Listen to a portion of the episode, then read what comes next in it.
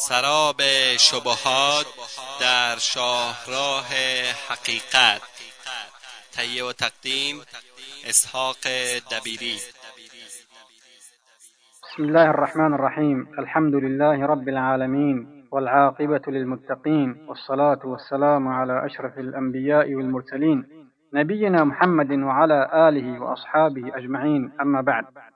شنوندگان عزیز، در حلقه قبلی درباره پشتوانه و ذخیره فطرت صحبت کردیم که بحث ما را دنبال می‌کنیم و چنین است: عقاید فاسد و پندارهای گمراه کننده بر ضمیر بشریت سنگینی می‌کرد. خدایان ساختگی و معبودان دروغین همان گونه که بر تصورات مردم و عقل و دلشان احاطه کرده بودند، اطراف کعبه را نیز از خود پر ساخته بودند. مصالح قبیلگی و منافع اقتصادی بر دوش همان خدایان جعلی و در ماورای آنها کاهنان و خدمه بتکده‌ها و فالگیران قوانین و اوضاع وضع شده در زندگی مردم قرار داشتند که ناشی از توزیع و پخش کردن خصایص و ویژگی‌های الوهیت بین بندگان و دادن حق قانونگذاری برای مردم و وضع برنامه‌های زندگی به خدمه بتکده‌ها و کاهنان و پردهداران و فالگیران و غیبگویان بود.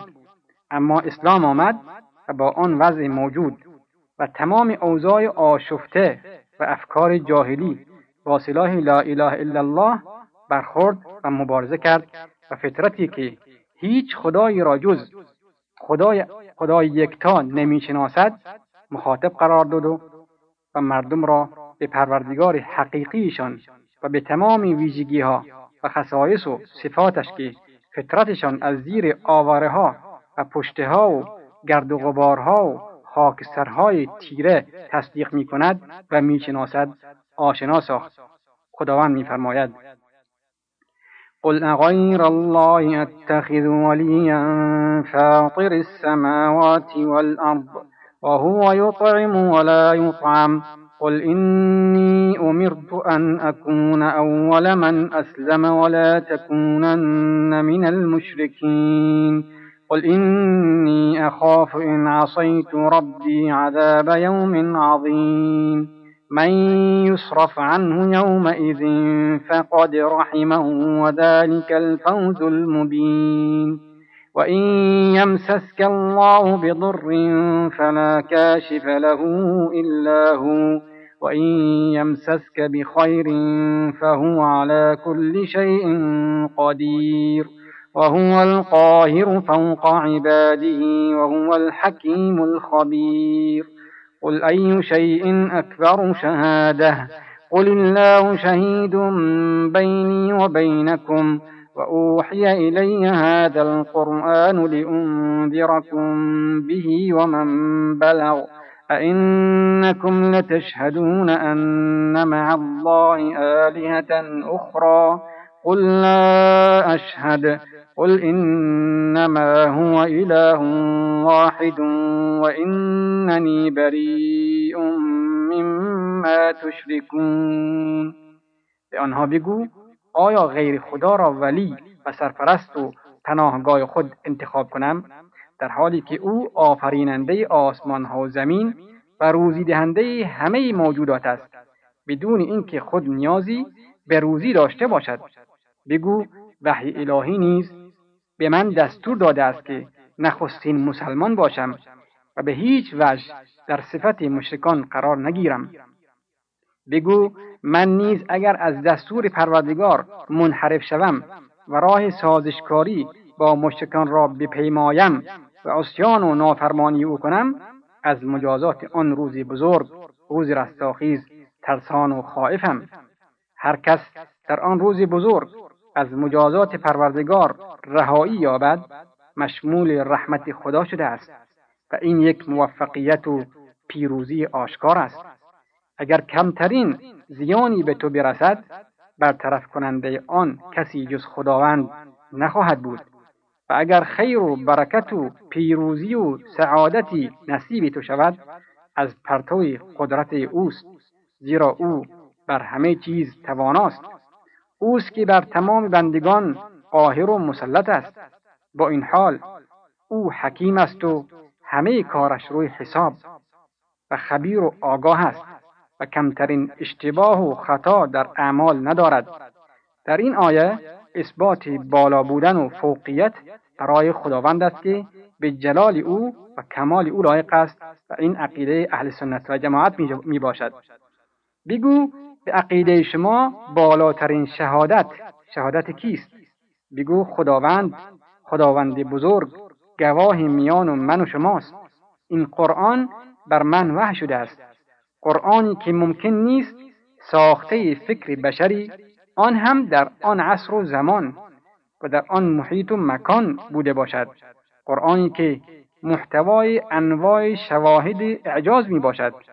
این قرآن به این جهت بر من نازل شده است که شما و تمام کسانی را که سخنان من در طول تاریخ بشر و پهنه زمان و در تمام نقاط جهان به گوش آنها می رسد از مخالفت فرمان خدا بترسانم و به عواقب دردناک این مخالفت توجه دهم. آیا به راستی شما گواهی می دهید که خدایان دیگری با خداست؟ با صراحت به آنها بگو من هرگز چنین گواهی نمی دهم. بگو اوست خداوند یکتا و من از آنچه شما برای او شریک قرار داده اید بیزارم. مبارزه با فکر طبقاتی.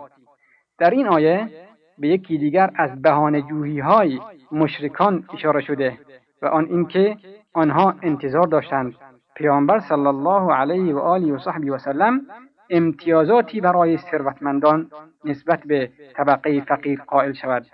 بیخبر از اینکه اسلام آمده تا به این گونه امتیازاتی پوچ و بی اساس پایان دهد، لذا آنها روی این پیشنهاد اصرار داشتند که پیامبر صلی الله علیه و آله و صحبی و سلم این دسته را از خود براند.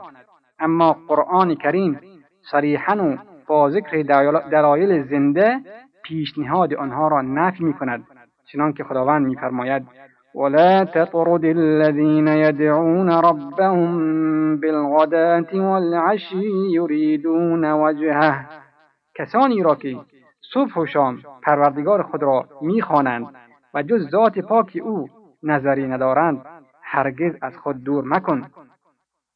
در حقیقت آنها روی یک سنتی دیرین غلط امتیاز افراد را به ثروت آنها می دانستند و معتقد بودند باید طبقات اجتماع که بر اساس ثروت به وجود آمده همواره محفوظ بماند و هر آیین و دین و دعوتی بخواهد زندگی طبقاتی را برهم زند و این امتیاز را نادیده بگیرد در نظر آنها مطرود و غیر قابل قبول است، چنان که خداوند در دنباله آیه می فرماید ما علیک من حسابهم من شیء و ما من حسابک علیهم من شیء فتطردهم فتکون من الظالمین.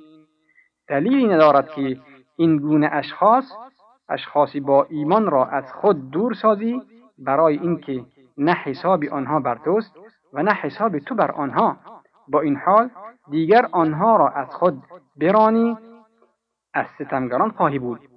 قرآن پاسخ می دهد به فرض اینکه آنها چنین بوده باشند، ولی حسابشان با خداست. همین اندازه که ایمان آورده اند و در صف مسلمین قرار گرفته اند به هیچ قیمتی نباید رانده شوند و به این ترتیب جلوی بهانه‌جویی‌های اشراف قریش را می‌گیرد. یک امتیاز بزرگ اسلام. می‌دانیم در نصریات کنونی دایره اختیارات رؤسای مذهبی به طرز مضحکی توسعه یافته تا آنجا که آنها برای خود حق بخشیدن گناه قائل هستند و به همین جهت می‌توانند کسانی را با کوچکترین چیزی طرد و تکفیر کنند و یا بپذیرند. قرآن در آیه فوق و آیات دیگر صریحاً یادآور می شود که نه تنها علمای مذهبی بلکه شخص پیامبر صلی الله علیه و آله و صحبی و سلم نیز حق طرد کسی را که اظهار ایمان می کند و کاری که موجب خروج از دایره اسلام بشود انجام نداده ندارد. آمرزش و گناه و حساب و کتاب بندگان تنها به دست خداست و هیچ کس جز او حق دخالت در چنین کاری ندارد. بدین ترتیب فطرت به این ندای قدیمی که از روی گرد و غبارها و ویرانی‌های سنگین واقع و وضع آن روز در گمراهی و سرگشتگی بزرگ و پهناور آن را مخاطب قرار می‌داد، گوش فرا می‌داد و آوایش را می‌شنید و لذا به سوی خدای یکتایش بازگشت و به این چنین دعوت جدید بر واقع سهمگین و وضع وحشتناک آن روز پیروز گردید. شنوندگان عزیز، وقت برنامه ما تا همینجا به پایان می‌رسد. تا هفته آینده شما را به خداوند بزرگ می‌سپاریم. والله اعلم و صلی الله و سلم علی نبینا محمد و آله و صحبه و سلم. والسلام علیکم و رحمت الله و برکاته.